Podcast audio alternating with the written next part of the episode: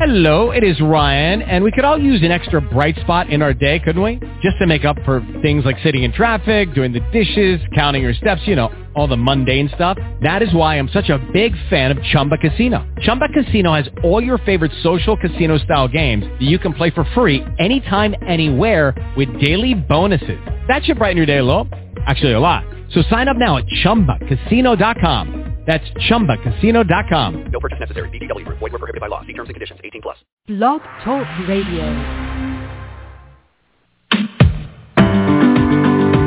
Welcome to the Dr. Carol Francis Talk Radio Show. Let's make life happen together with authors, scientists, researchers, both inside the box and outside the box of understanding so that you can live a life full of your success, curiosity, enjoyment, happiness, and richness of life in every respect.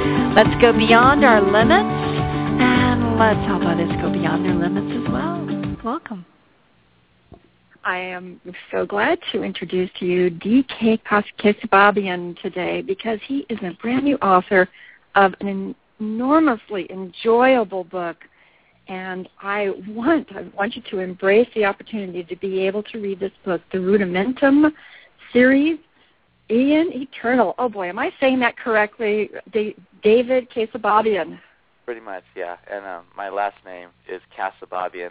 And if you were to read it and pronounce it correctly, um, the first time you see it, then you will have been the first.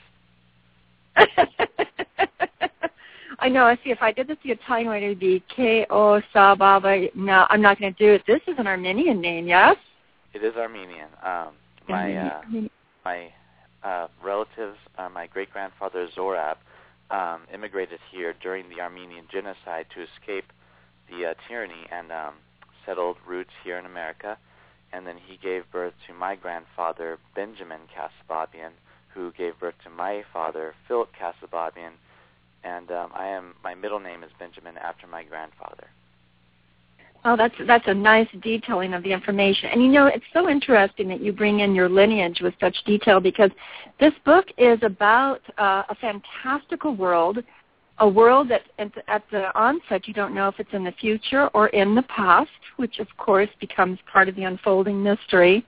And yet it does disclose a constant sense that each character has a very in-depth lineage.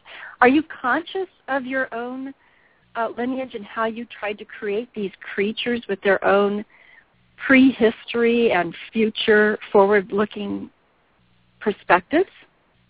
Um, well, when I create a character, or when I introduce a new character, um, I'm I, I feel like I'm creating a real person. A lot of what I create is um, based on my own uh, acute imagination and um, ability to make anything really a fantasy, uh, something like a reality. So what I do is I introduce a new character, I find a, a, a suitable name, a good proper noun, and then um, but I, I don't leave it there. I, I I think to myself, actually, it just flows out as I write books. I don't outline. I don't make any preliminary um, things ready before I write. It just comes out. And um, if there are any discrepancies in the story, um, they are usually very small and require very little effort to fix. So when I create a background story or um, a lineage off of a um, character, um, I just, it's like building Legos for me, which I used to do as a kid, and I just take it, took it, take it piece by piece, and then eventually I have the entire structure um, built, and then uh, and then I in, and then I implement that character and any um, attributable things based on that character's lineage to the uh, people, the rest of the characters in the book. I was going to ask you how you did this. I mean, how does the how does the fantasy part of it come to you, where you're where you find yourself in that arena? Because David, you write in such a way as to bring all the senses forward, including my cognitive wonderment, my curiosity about how this is going to unfold. But in the same time, I'm smelling it, I'm seeing it, I'm having this emotional reaction to the content of what's going on. And you typically pull all of that together in one sentence. So every sentence is like writing this wave of information that's going to be dynamically moving itself inside of me. So how do you how do you create that experience inside of you before you finally find the words that are going to poetically capture that? Um, that is a good question because um, a lot of it is based on my own, I feel, gift and talent of creativity, and um, my fantasies um, can become very acute enough to where they even tantalize uh, palpably my physical senses, or what it seems to be my physical senses. So when I when I wrote this book, particularly, um, I would create a scenario, I would place in a setting, and then um, I, I purposely endeavored to create or to tantalize every uh, sense of the of the human uh, physiology, uh, sight, smell, sound, taste, and um, touch, because um, I didn't want my readers to just read the book, and I I find this often even in classical literature, albeit they're written beautifully, but I wanted more of an experience, an actual um, like living out the book, and the and one of the methods I thought would be most suitable was to um, use and uh, to um, uh, sort of implement the senses. And so when when I like for example in one scene you'd be in like this room with a pool, and it wouldn't just be well there's a pool in the room. No, there's uh, lapses and splashes that have residual uh, water and condensation on the surface near the pool. Um, it was a heavy uh, weight and atmosphere in the um, in the room, and uh, it was damp and and almost even musty, but yet it had a purity about it, a, almost a chastity, as if the uh, ethereal nature of the room was somehow celestial or even divine, and then on and on it goes, and it just um, actually what I have trouble doing is uh, stopping. Um, for the sake of the reader, I um, I put I do um, use a filter, uh, uh, my own uh, little literary filter, so that I'm not so redundant, and um, because I could go on forever and ever about one particular thing, and um, huh. I because it just it never stops for me. The the images, the imagination, the fantasy never ceases. You know, and when I read your book, I do have that sense that you're wanting to go on and and that you're disciplining yourself to cut it short. You know, like you're or or just to keep the pace going. And uh, along those lines, I found that while I was reading your book and sitting on the edge of my chair, there'd be moments when I'd feel like, oh, okay, I know how this is going to turn out. Okay, I can relax now as a reader because I can go into this kind of predictable mode of of what's going to happen to the characters, and I can, and then suddenly, out of nowhere, this amazing twist of plot and character and events that takes a sudden turn that I never would have been able to predict. Um, and and I'm going, what? Oh my goodness, really? And then I just I, I sit there kind of dialoguing with you and going, what? What are you doing to me? And yet, and the, and then you carry, it's almost as if you hear my thoughts and you say, okay, now this is why we're going this direction and this is what's happening and this is how we got there. And it is, it is such a beautiful dialogue between my, my movement, my own adventure in reading the book and, and seeing actually the characters and events evolve. Um, at the end of the book, I'm sitting there thinking, wow, that's how far we came with this main character. Well, you're laughing. So what are you thinking about all that I'm saying? it just um uh I'm I'm I'm amused on multiple uh levels here because one um I I went to college and I my favorite classes to take were English and writing classes just to learn more about well my native language but um I I never got I never got too far past remedial English or remedial writing.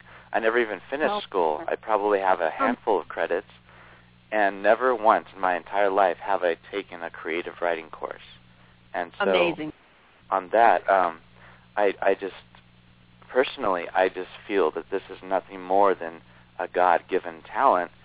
And my, and um, I was asked a question by um, a person who uh, uh, tested me on the Myers-Briggs. She said plainly, "Why do you want to become a writer?" And I thought about it. I, I kind of went into a little dialogue, and I just uh, ultimately I said, you know what? I just want to make people happy. And she just said, thank you. and so um, with uh, with your description and how it unfolded, um, it's it's actually a little surprising. I've read the book, you know, multiple times, and it's uh, almost rudimentary to me. However, when I hear uh, people's reaction and not yours but others, um, I go, "How did I do this?" um, it was, I it just like like like I said before, it just flows out. It just it's almost like a stream in my mind that's constantly going, and um, I I generate these scenarios and events, and the only way the only way it'll ever create substantial substan- substantial um, uh, like a, like a substantial aura is to write it, and because um, if I create something in my mind and I don't write it down or even record it uh, verbally, it's never going to be heard or seen again. And so um, I guess I just did it. it. It just was. That's the best thing I can come up with. It's so interesting because I, at one point I put down the book and I and I'd say, you know, he just took a t- major twist here, and and I stopped and I thought, well, how many twists could he have taken at this moment? And I thought, I'm wondering, does he outline it so that you have like all these different options, and then you choose the one that is the most startling or the most uh, the most pausing. I, I mean, and you do it quickly. You don't sit there and, and drag things out in terms of the way you switch the plot. Um, you do it quickly. It's uh, it. You're not. You're not. It, life is quick. You know, it happens quickly. Things just suddenly come out of the blue. I can't say so much. I don't want to run this for people, but I mean, at one point you're in the middle of battle, and this horrific individual has done this horrific thing, and is forced into having a respite that is not in his character and that respite turns into sudden and incredibly horrifying disaster. And just that for this victor, and it's like, whoa! I hope I didn't give away too much, David. no, no, you didn't. Um, I I, th- I believe I know which event you're referring to, and um, um, that character, if I if I understand you correctly, the um, is one of was one of my favorites to create um, he uh, his a transition um, from I, I can't say too much, but he does have a transition, and he is just he was my favorite to work with, um, aside from the main character and all the others. But he was just my favorite because I felt like I could do so much with him because he was so driven, especially especially after his father and um, all all the people around him. He was just had this this uh, fake, this almost this uh, fakeness about him, this um, insincere air about him, and um, it, it was only in a radical and disastrous, cataclysmic event that it caused him to change. And um, in my experience, um, I find that the most the most um, usable events in our lives, I mean, such as 9/11, causes change, and um, especially in a in a in a person who's so rigid and so dogmatic in his ways, he's not going to change unless he's faced toe to toe, face to face, right with death himself. And that's why the the other character, um, I, I don't want to give too much, but um, he uh, it, it's almost like you need a savior at that point, and um, and that's why I, I love the whole messianic message I give in the story um, based on my own faith as a Christian to show like you know I needed a savior. I, I was a sinner and I needed a savior. And throughout all my books, I hope to uh, convey this parable that um, y- you know you're, you're not going through this alone. You're going to need a savior because all by yourself you're doomed. So yeah. That's an interesting theme, and if we just follow it through for a moment, I just I think that if I think about the main characters as I characterize them, each of them have a saving component to the other characters. None of the characters are uh, not interfacing with the well-being and the future success of another character.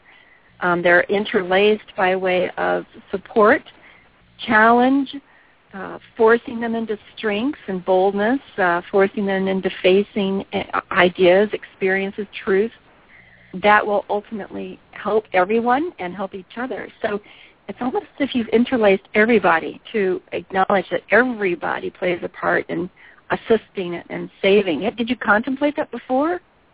Um, honestly, no. I I just sat down and um, I the the one reoccurring thought in my mind when I wrote this was I'm going to submit this for professional publication um, with Oh. whatever with whatever came out.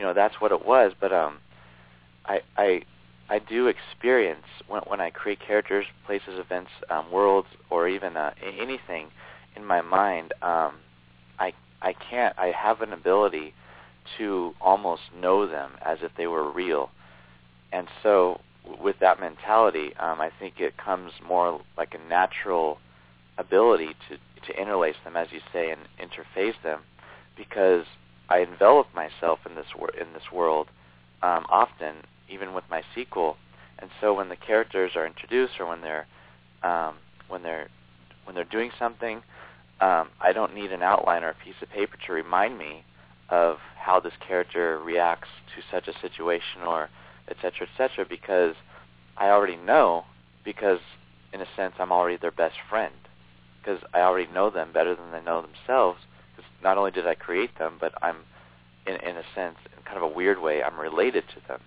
so Yes. that's why I don't use an outline because I, I just involve myself um, maybe sometimes dangerously in my world and um, that's why um, usually after I'm done writing for a long period of time uh, back in 2012 when I wrote this, uh, I would I would look up from my from my laptop and I would look around and I'd I'd be reminded that oh I, I'm still in Starbucks or oh I'm still in Panera Bread and I close my laptop, get, get all my stuff and walk out and I'd be dizzy and the world around me, the reality would be have a little like a little glaze over it, like whoa I gotta I gotta stop writing. Three thousand words today's my limit. So Wow. And you know, having written a number of books myself, I know exactly what you're talking about. You immerse yourself so deeply, steeped in that process, that the outside world goes far, far away. And it seems odd when you come back into it as if they're interfacing with you without you having actually written the scripts that they're giving you. It's it's a it, I think it's a writer, especially a fictional writer's way of being in the world. Is yeah, you're in the world of your yeah. Have you talked to many other fictional writers that describe that process? you know um, I can't really recall ever meeting um, an author of fiction. Usually, um, even some of my friends who have written books or writing books that they're, it's all nonfiction, and um, Yes. and it, when I when I speak to them or when I encounter them, I, I get the feeling that you know they are very left brain oriented. They are very um, they are very you know lo- logical and um, and not saying that they're not creative, but it, it's almost like when when I meet people and I'm, I mean especially with my autism, you know I rarely look them in the eye. I'm always kind of just gesticulating in an odd way, and um, you know it's I, I look kind of funny, but um, uh, I've ne- I've actually never met another um, creative writer um, personally. I know you're bringing in your autism, and I do know that we want to travel down that road. And I thank you so much for being straightforward with that, because I think this is going to really enlighten so many people along the lines of autism and the autism spectrum. And do, are, do you want to go into that now? Because I have a million other questions, and fortunately, we have enough time for all of them. So, would you like to kind of describe what it's like to be autistic and and to be this fabulous fiction novelist at the same time? Well, um, living with autism, uh, foremost, has been, uh, if I may say, a living hell because it is a vastly misunderstood um, disorder. Moreover, as a child growing up in school, uh, my parents and teachers didn't even have a clue that I even had autism at the time. Actually, in, back then, when the DSM-4 was still um, in effect for the uh, for mental disorders, it was Asperger's syndrome, and so I, I was constantly tested. Um, I was given, I was, you know, EEGs, you know, everything short of an MRI, and um, and I didn't know what was going on. All I knew that when I had, when I went home from school, rode my bike, I, I came inside, and the first thing was I'm hungry, and then the last thing on my mind was to do homework. And when I was actually compelled to do homework, when my parents said do homework right now, or and then, or you know, whatever. It just, Right. I was, I, I've been struggling to think of an analogy to describe what it was like leaning over my accursed desk in in my room. You know, the the rigidity, the the discomfort, the um, the awkwardness, the pencil in my hand, the uh, the way the abrasive lead rubbed against the paper just irked me so much. The book open, it was just the most uncomfortable, dissatisfying, and um, loathsome feeling I've ever experienced just to do a series of math problems um, of an elementary level, which I could do. I had the intelligence to do it. I just had no constitution to do it, and it just drove me crazy. And so what I would do is I wouldn't do it, and I would just go upstairs to my brother's room and play video games because that was my that was my opiate, that was my nepenthe, and and it made me feel better because not only was it something I wanted to do, but it took me into other worlds. Um, my favorite games were um, the Final Fantasy series, and um, I mean, right there you can you can tell why I had an interest in it because it was a fantastical world of mythical creatures, um, magic spells, flying dragons, airships, every um, a, gr- a vast majority of the book um, you read and the books to follow in the series are based off of the Final Fantasy saga. Um, and Oh, so interesting. and so when I finished when I finished playing the video games, um, it's late at night, nine o'clock, and then um, my mom calls me from downstairs and she says, "David, did you do your homework?" And I go, "Yes, I did." I, I would uh, deliberately lie um, because if Huh. she, because if I said no, then she would make me do it, and that was the thing I did not want to do. So I was very I, I struggled in school and all throughout high school. My parents didn't know what was going on, and then um, fortunately I did have sort of a, my own little personal savior in high school by the name of Mrs. Barcroft, and she was a directed studies teacher who specialized in helping students, high school students, um, develop and get by and pass school.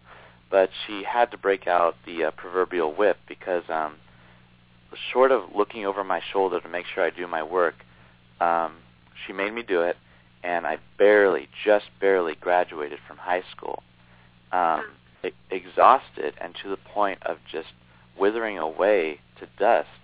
I entered college, and it was it was disastrous. I was almost immediately under probation. Um, all I wanted to do was sing in choir, play the piano, and bang on the drum. And aside from that, I just my parents were angry, and then eventually I dropped out of college. And at this point, I was actively psychotic. Um, my only defense mechanism to battle the autism, which I didn't even know I had, was to create my own world in which I lived every single day of my life, whether I was awake or asleep, and then through another helper in my life to whom the book is dedicated, um, my counselor, uh, Dr. Jeff Schwiger, and he um, he had to um, pretty much hold my hand through the whole ordeal, and um, it was uh, it was around summer or fall of 2007. I finally started to turn around, maybe even earlier, maybe winter 2006.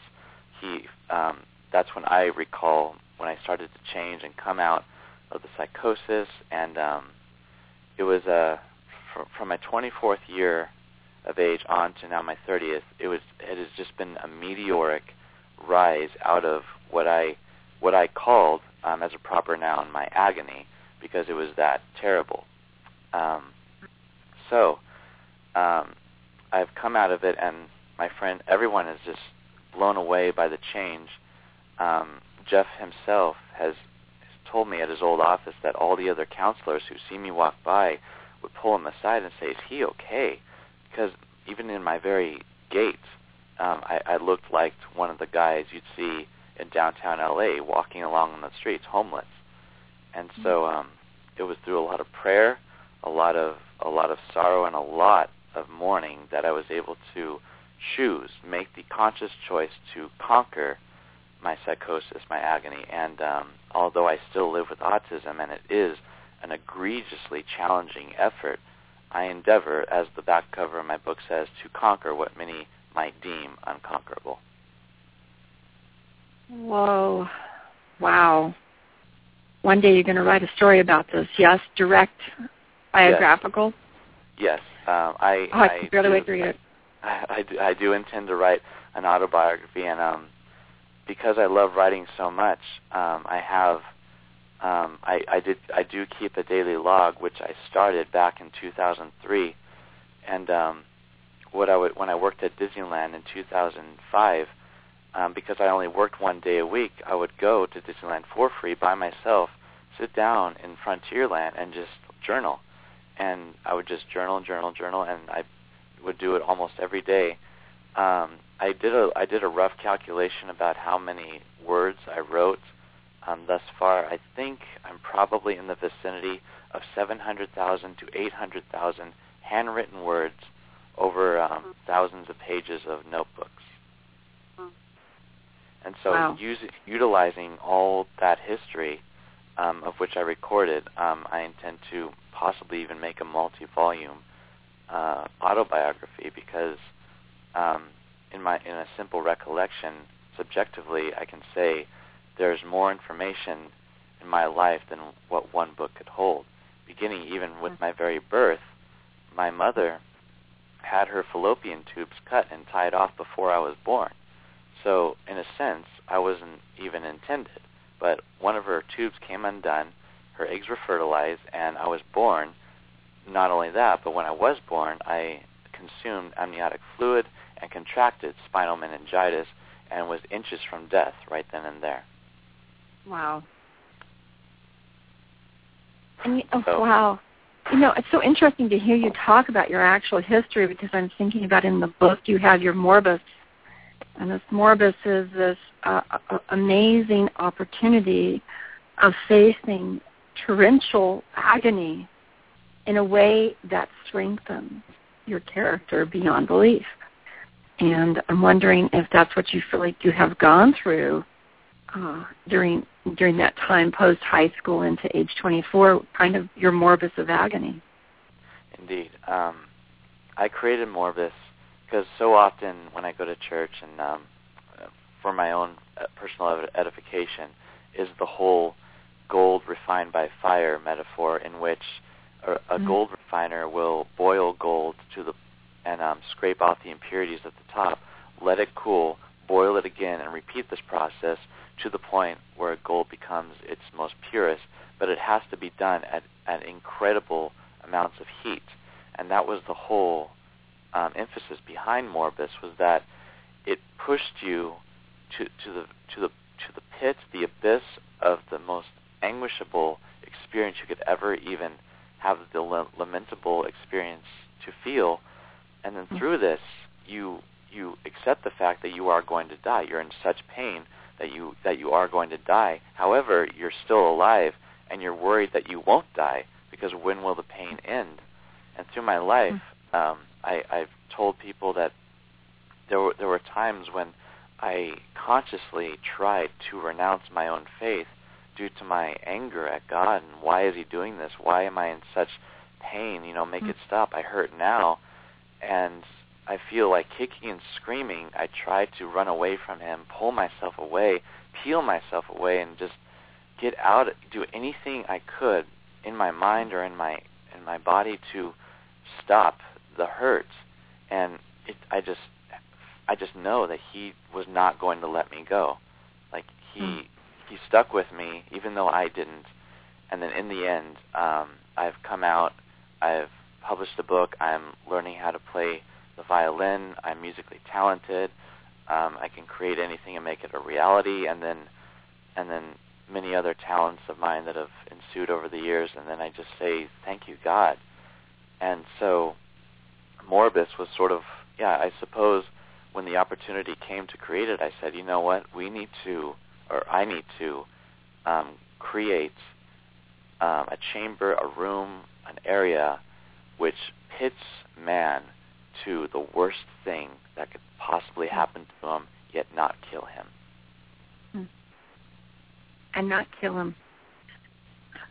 Wow. It, the other thing is that, you know, you're saying that you kind of have this sense of destiny that, you know, despite all odds, you are here, born, human, alive, despite these odds that you mentioned on your, you know, on your birth. And I, there, you you convey that sense of destiny with each of your characters. All of your characters have this have this kind of feel to them. We are here for a collective purpose, and to be congruent with that purpose and to manifest it in support of our world is our greatest calling. Um, is that germane to you as well? Uh, I think I think so, very much so. If um, if I were to make a, a, a, um, a an ultimate conclusion as to what the book in its entirety symbolizes, I suppose you could say that all I was doing when I wrote it was emulating everything about myself into the book and what I've experienced, what I love, what I hate, what I um, enjoy, what makes me laugh, what makes me cry, and so I think in a sense the book is pure emotion, my pure subjective emotion. And I do feel this sense of destiny, um, beginning with my birth and many other occasions in which um, I feel God has guided me. And the most, one of the most substantial is my um, my suicide attempt in the in January of 2005, I believe. Um, I found myself consuming um, some Excedrin and uh, unconsciously, mind you. I, I wasn't even deliberately doing it. For some reason, it was so automatic. And um, after consuming, I believe, 26 to 28 pills, um, I, I also automatically, by some means not of my own control, threw on some shoes, a jacket because it was cold, and I walked. I, I, I stepped outside my house. I was all by myself. Stepped outside my house, grabbed my phone, keys, wallet, like I normally do, poison in my veins and um, locked the door and walked. And uh, I had no idea why, why or what I was doing. In retrospect, it feels very, very um, ghostly as to how it happened, very ethereal. So I, I walked, and before I knew it, I found myself in my local hospital emergency room. Um, wow. wasn't too far wasn't too far away, and I walked up and I sat down, sat down for a little bit, um, kind of looked around, then I walked up to the receptionist and said, "I just tried to kill myself." And then, um, then she, then uh, they, and she said, uh, how, "What happened?" I said, "I, I swallowed a whole bunch of pills." And she said, "Oh, okay." So she uh, uh, swung around, um, threw me in a wheelchair, um, rushed the doctor, and put me in a in a bed, and um, had me drink uh, three quarts of what they call charcoal, like this liquid charcoal, to neutralize the poison. And um, for about nine hours, I was nauseous, and um, because of it, and even vomited up the uh, the contents of the charcoal. So, and uh, my mom was called, or I called my mom, told her I was okay. She came down and kind of sat beside my bed, and um, so after nine hours, the doctor finally concluded that there that the the threat is past, that the poison is out of my system, and um, I am no longer um, in danger. So psychiatrist comes obviously and asks if I want if if uh, for rest and purposes of uh, relaxation to kind of like you know kind of take a breather as he as he put it and um, to go to the Cerritos College psychiatric ward um, uh, kind of uh, right by Cerritos College. And I actually said yes. I said yeah I'll go. But many of my friends said yeah they probably would have 5150 view. And I go yeah probably. So I I went there and I was there for six nine nine days, and just sort of I just sort of like um, kind of went to bed and ate breakfast, did their arts and crafts, and watched a movie. They had a piano there. I played the piano. Everyone was very impressed that I found my piano playing, and just kind of took a breather. And then um, shortly after, I, I don't not too much longer, I was I felt like I was a danger to myself, and told my mom like, Mom, I want to die. Like I think I will try to kill myself again. And so I was admitted a second time to the Los Angeles psychiatric ward, and that also took hours because they had the, the psychiatrist had to come along again and determine that I was a danger to myself. And um, so then I spent six days there, and after that, and that was a that was that was actually a I didn't like the second one as much as the first because they were more strict, but um, mm. I just kind of I had a I was reading Les Miserables at the time, unabridged, and that was also oh, another. That's a heavy, dark book too. Oh, that's so dark. Very oh, much so, and dark, and dark, very dark. much so. and I, I like the fact that Victor Hugo um, used such superfluous writing and went into great detail about things like rope that it allowed me to sort of um, kind of separate my my pain from that of uh, something mundane, such as um, the bishop's interior decoration at the beginning of the book and his financial records. I'm like, this is good. I like this because it is mundane Huh.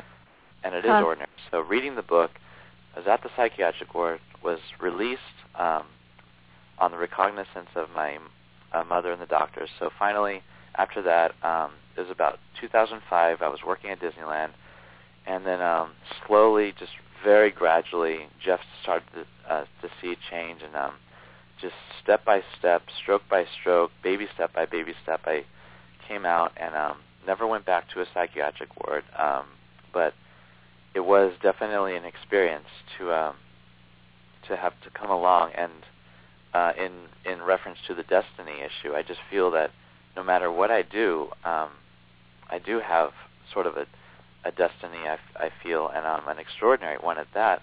And I also feel that everyone has this destiny, but um, and like an extraordinary value. But um, I feel that it it falls on them to choose to embark on such a journey. And I and what what detracts me personally from wanting to do this is the pain and the hurt involved in such uh, an endeavor. And I I kind of look at myself like, why would I want to do this? And I, I just say to myself, you know, the the the, the rewards, the the the reward is uh, foremost making people happy, but also giving a testimony to a story that I feel um, every time I tell it to anyone, they're just blown away. And maybe I'm missing out on, on the gravity of the whole situation because I say it with such nonchalantness, and it's like, wait, what, what am I missing? And so, um, I guess in, in uh, by default, I say, you know, if anything, I got to get this story out. So my destiny, I feel, is to, with words, and um, with words, to convey and to articulate the fact that my life was saved a plethora of times. Wow, just like your characters. Yeah. Wow, absolutely. And you do you feel that sense of destiny interchanged with that sense of agony, with that sense of calling to the future, with that sense of uh, I have to do this regardless of where it takes me. And you are really conveying from the depths of your own experiences on a on a level of fantasy, a playful fantasy, a fictional arena uh, something that is such a, a personal and real drama on so many levels. Thank you so much for sharing all those details. And, and you. so, your book, yeah, really very rich to know all of the depths of that. I'm just so excited about your other writings and how they'll address this as well, because your characters really are embody the fight for life, the fight for love, the fight for community, the fight for the sustenance of the human race is even uh, uh, touched in and, and laced into uh, the, the, the possible destruction of the human race, and the readers have to get that toward the end of the book. It, it's a, it's a fight for the ego, uh, stupid ego, power, freedom, love, romance, divine connection, and the questioning of even the divine exists. And it, their book is an embodiment of all of these very fundamental human strivings, and uh, apparently a reflection of your own fight. Uh, very much so. I um, I just uh, I I wanted to. I just I just wanted to create something beautiful. I wanted to. I wanted my readers to read it and experience it and um, get a message across. But I think um, to make people happy, I felt I, I see it all the time. I love movies, and every time I watch a movie, I go, "That is beautiful. That moves me." And so I'm, last time I checked, I wasn't much of a uh, cinematographer or director of a motion, major motion picture. So I said, well, the next best thing will be writing. So why don't I just sit down? And um, this this began sometime in 2004 when I was first inspired to write by um, actually the movie Secret Window of all movies and the movie Oh boy. um, I told myself, you know, this is like pure fiction. Uh, you know, I, I want to create too. I want to I want to do something radical, and I want to create instances in these stories where people are just going to go, whoa, you know, whoa, that was a close call, or whoa, look at that. Just the whole interjection, the whole um, uh, interjection of whoa, that was amazing. And above all, because I am a helpless romantic, and I just am craving that one special someone. You know, almost every all day, every day, I I say, say to myself, who is she? Where is she? And where can I meet her? And um, so, in, in the sense of romance, I felt that a, a common recurring theme in the movies is that even though there's such destruction and such sadness and such sorrow, um, the one thing that these movies, uh, especially the fantasy and and um, all the fictional and on all the um, creativity of a fictional world I see in movies, is that there's love. There is there is a love for someone you cherish and adore and would do anything, even die for, so that she or he could be happy. And it's that whole self-sacrifice. You know, I'm going to risk everything for your sake, and it's that theme of of love that I wanted to convey, and it's beautiful. And so, in creating the, my books, I, I, uh, for the first one, I said that's why the senses are all tantalized because I want not only do I want you to experience it, but I want you to look at it as if you were looking at a Vincent van Gogh, a Leonardo da Vinci, even the even Michelangelo's Sistine Chapel you know, you look up and it's so high above you. It's like feels like miles above you, and you and it's almost like that art, that beautiful art, the paroxysm of color. It just it just overwhelms me, and it's so high up. I can't even fathom to reach it because it's heavenly.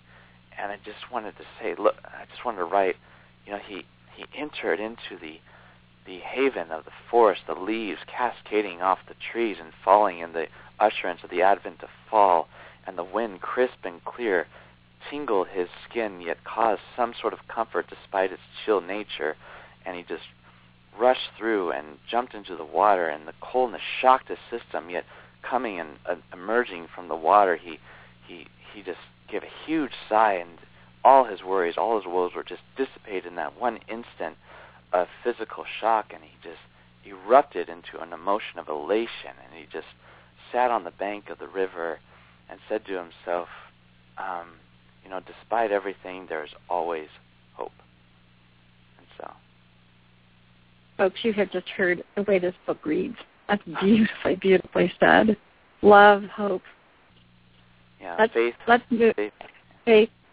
Let's move into paradox because your book also produces a, a, a, a juxtaposition of one point, one one character can be one way, and then suddenly through something as like what you're saying, jumping into the water, they suddenly arise with the other side of them, their own internal paradox. Or here's an individual that's in pursuit of love and discovers love and puts love first and foremost, and yet the paradox is to choose that is going to ultimately, possibly, potentially catapult uh, catapult individuals into calamity, and many, many, many, many individuals into calamity. So this person is, is, is at the apex of the paradox of life, of choice, and you have paradoxes throughout your book, from the po- political points of view to how the individuals evolve and respond to the choices that they're on the on the edge of having to make and that are going to be the tipping point of something wonderful or something not wonderful. That you have constant a, a position of paradox. Were you conscious of that, or did you put that in there, or is that something in your own experience of life that extends, or all of that? Well, I don't think I consciously did it, but I do feel I subconsciously did it because I feel at advantageous in that I never took a creative writing class. Moreover, when I do read books, they are very um, they are very structured. They have a certain rhythm and rhyme to it, and that's all good and fine. I enjoy reading all the time, and I like the structure. However, I I wanted I feel as a writer I want to um, draw outside the lines and be that one musician or that one artist who says, you know, I'm going to do something different, like Pablo Picasso.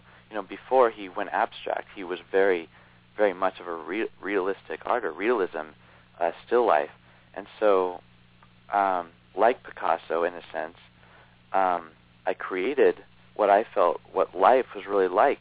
I I talked to people, my friends, my family, my coworkers, and the last thing their life is is structured and rudimentary and um, even logical, and they're always changing. They're always they're always impulsively choosing something that's even outside their own character.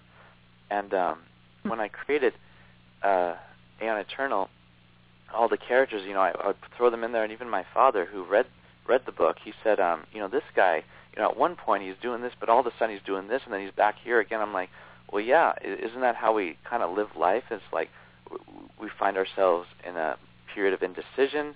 You know, we don't know what to do. We don't know what's right or what's wrong. We just sort of like go with the flow and and um, you know, they say why why can you never step into the same river twice? It's because it's always moving, it's always changing, and it's so and it's sorely unpredictable. And um, I guess subconsciously, all these paradoxes arose because of the fact that I wanted to emulate a, a sense of life and that and the unpredictability of life and the almost the the violent nature and the violent occurrences life can so recklessly produce for us. And um we don't always have time to think or time to uh choose what we think is best. Sometimes we just have to like go for it um or just do what and you know what? Sometimes we choose the wrong choice and we have to we have to face the ramifications. And in doing so picking up the pieces as it were we become stronger as a person because now we know if this happens again I'll have a better idea of what to choose and that's the whole point of living is to make mistakes so that we can grow because if, if we make all the right choices then we're perfect and no one is perfect and I I don't even think this book is perfect. I think it has beauty in that it is flawed. That there were um, my hmm. cousin pointed out a lot of spelling errors, and I'm like, oh wow. I got to talk to my editor. Da da da da da. But it's like I, I think the That's most every beautiful, book, yeah. yeah, every book, right? I think the most beautiful things and the most meaningful and inspirational and above all edifying things are the things that are flawed. Um, we we find we strive so hard strive so hard for perfection that I fear we're missing out on the pulchritude evident in those that are actually very far from perfection. Hmm. How that? Wow. Yeah, none of your characters have this perfect perfection. They all have their Achilles heels. They all have that kind of glitch of of uh, of humanity, whatever their particular situation is. And their circumstances are not perfect either. They're they may be in pursuit of warmth and find themselves freezing in the icy icy clutches of death. It's just uh, it's, it's like whoa, that's not why we went off and did this. this is not what we anticipated. What is what is this? Why is this the consequences of our decisions? And yet standing back and looking at it, you go, well, of course that's a consequence of your decision. Don't you see how this, this, and this led to that? And um, it's simultaneously you seem to be writing from a perspective of I'm not going to say God, but kind of like that narrative, that narrator that rises above and looks at all the dimensions going on and then decides to kind of focus into a situation. Reminds me when when my son plays Grand Theft Auto and we'll suddenly go to a different character and we've left one domain, we zip up into the space and then come down to a entirely different simultaneous event taking place and um, all in all they're gonna they're gonna connect. They're, and and you do have this wonderful way of putting all these threads out there and just stop not you don't finish the thread but you do enough of connecting the threads and early in the book that you know that you're going to the author is going to connect this dangling thread down the road and the anticipation of how you're going to connect that dangling thread down the road makes me feel like you're writing the book as a perspective of God, so to speak, the above a narrator, and then simultaneously we we enter compelled to be fully encased in the senses and experiences of the character who is now in the present, who doesn't know the future, who just knows the decision to be made given the event and information they know in the moment.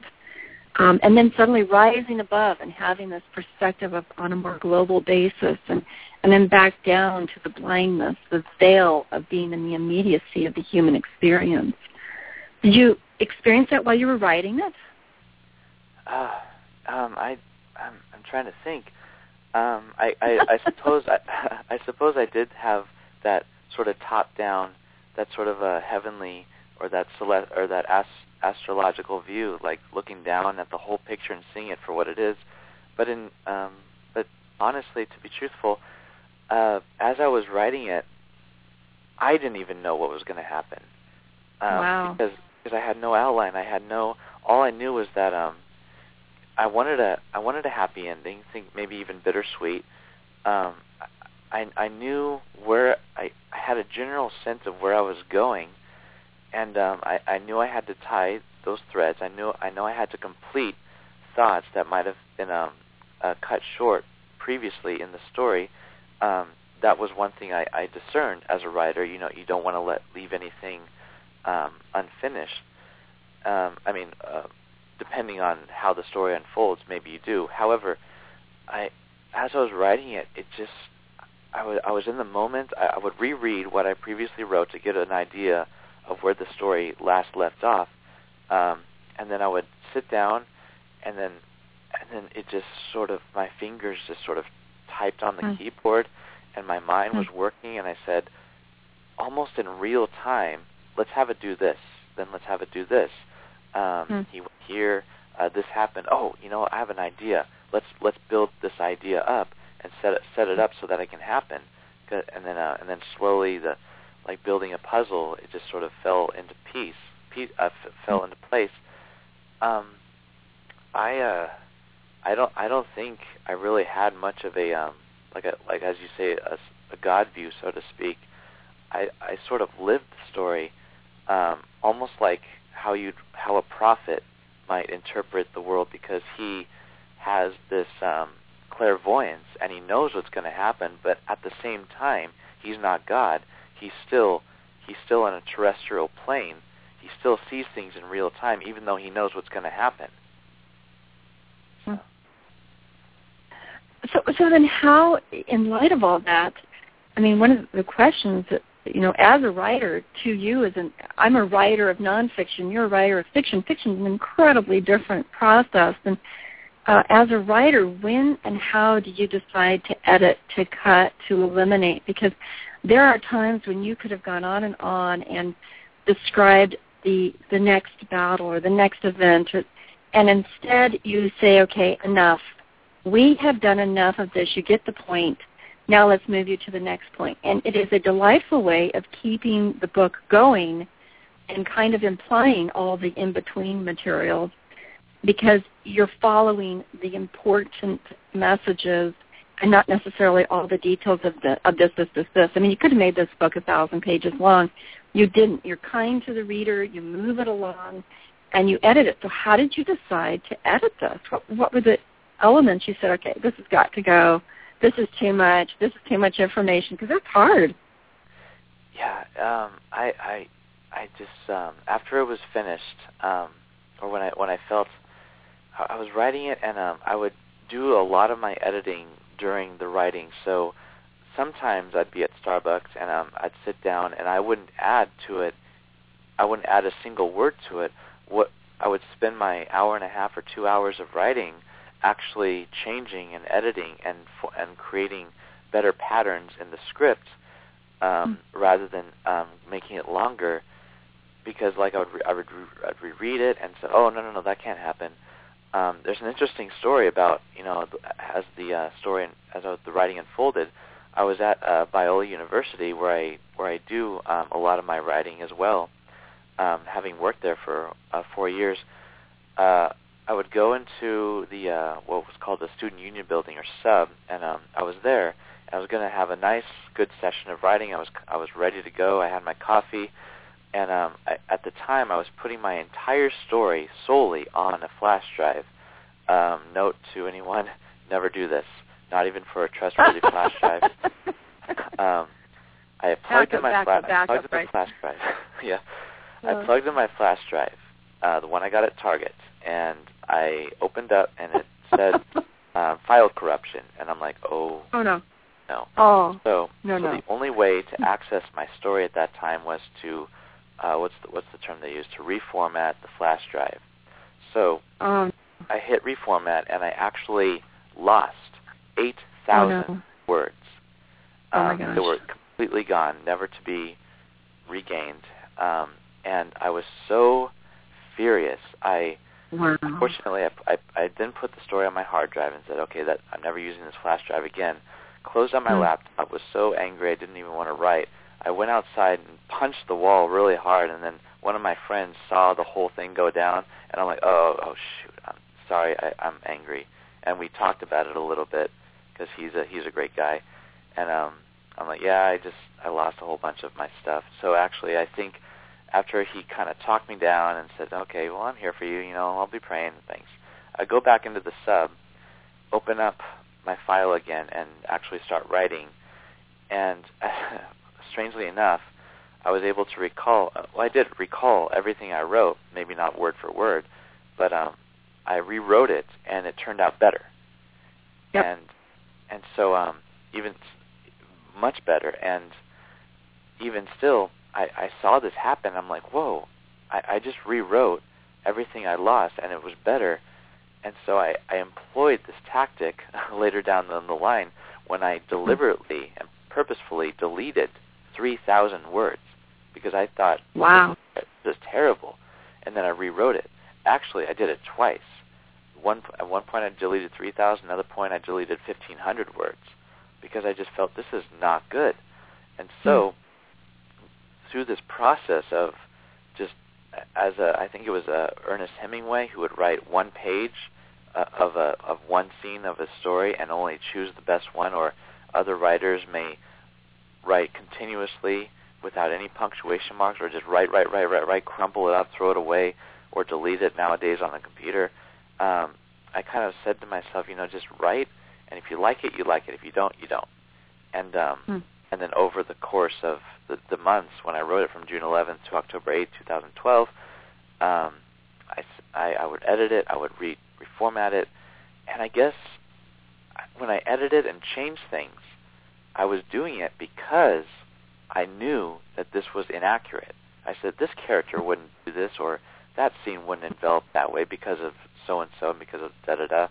So I did a lot of editing in in that same sense as I spoke earlier that I was living with the characters and knowing them personally. So a lot of my external and humanistic nature as a human that makes mistakes and is not a perfect creator of something fictional is employed and I have to do a lot of editing and a lot of uh, that stuff that I really don't like to do. So Oh, welcome, welcome to the world of writing. You know, yeah, and I, I think that, you know it's so funny because one of the secrets of a good writer is knowing when to throw the book away and start over, or throw the chapter away and start over. It's like, you know, just disengage the ego from that particular effort. Uh, stop investing. It, it, it's not, you know, there's something better around the corner. That is one of the secrets of a of a writer that's going to uh, go far. Oh, David, I do not want to end this interview. You are delightful to speak with. You have such uh, insight into your book in terms of personalities. Uh, political references are fascinating. Your your uh, um, your commentary by way of novel to the way we're living our life currently and our current situation is uh, is thought provoking. I recommend to everybody to pick up the book, the Rudimentum series, but especially those of us who like fiction, fantasy, adventure, spirit, romance, because you will not be disappointed. In fact, I have to say that this is going on the shelf with my favorite of novels. And um, I'm sorry, but C.S. Lewis and Tolkien, you're going to have to move aside. I think I'm putting you ahead of this. So there you go, David. I wish you the very best. Uh, you have, I'm sure, something you'd like to say to your readers and your listeners as you kind of conclude our time? Take your time in, in doing it. We have more than 60 seconds. But what do you want to say is your parting word? And as we all go rush out on our Kindles, on Amazon, on, on uh, even where, wherever we can find this book, what would you like to say to those of us who are going to really enjoy reading your books? I would like to say that fantasy is the doorway to infinity, in that imagination is utterly and thoroughly limitless. To restrict imagination is to restrict dreams, and to restrict dreams is to restrict life. I feel that the doorway to imagination and fantasy opens up upon the threshold of limitless, never-ending, and ongoing dreams, imagination, fantasy, joy, love, faith, hope, all the things that drive men to live and to drive them to hope and to drive them to excel lies in our dreams. And the best way to access it is to just imagine and to create everything that makes you happy. And in doing so, you will feel better, you will just love more, you'll live more and and to choose, to make that conscious choice to choose to to make this happen and um, just to love and never stop loving because the worst thing you can do in life is not love. And that's all I have to say. Oh, wow. No, that isn't all you have to say. That's just the beginning. Uh, this is the beginning of your success as an author. David Keosababian, I wish you the very best readers you shall enjoy and dip into the very essence of what he has just shared. Thanks for joining us, all of you. Thank you, David, so very much. Thank you very much.